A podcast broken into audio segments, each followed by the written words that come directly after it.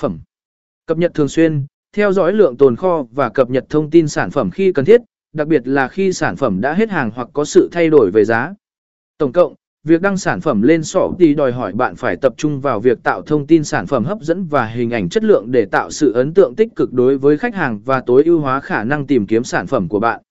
Về chiến lược giá cả và khuyến mại A đặt giá sản phẩm cạnh tranh một trong những yếu tố quan trọng nhất trong kinh doanh trực tuyến trên sổ tỷ là đặt giá sản phẩm cạnh tranh. Điều này đòi hỏi bạn phải thực hiện một chiến lược.